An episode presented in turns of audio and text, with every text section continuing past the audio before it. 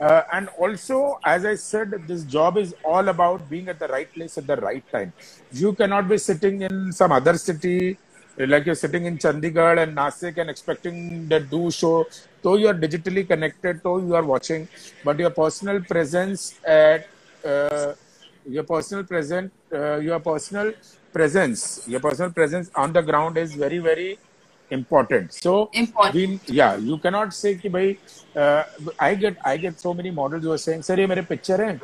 jab shows honge to mujhe bata dena main bombay aa so how does it work? Are you that yeah. famous or that popular that i have to call up and say ki oh mr x from delhi or miss x from delhi please come to bombay. I have two shows for you. If you have to work in bombay you have to be seen unless and until you have a name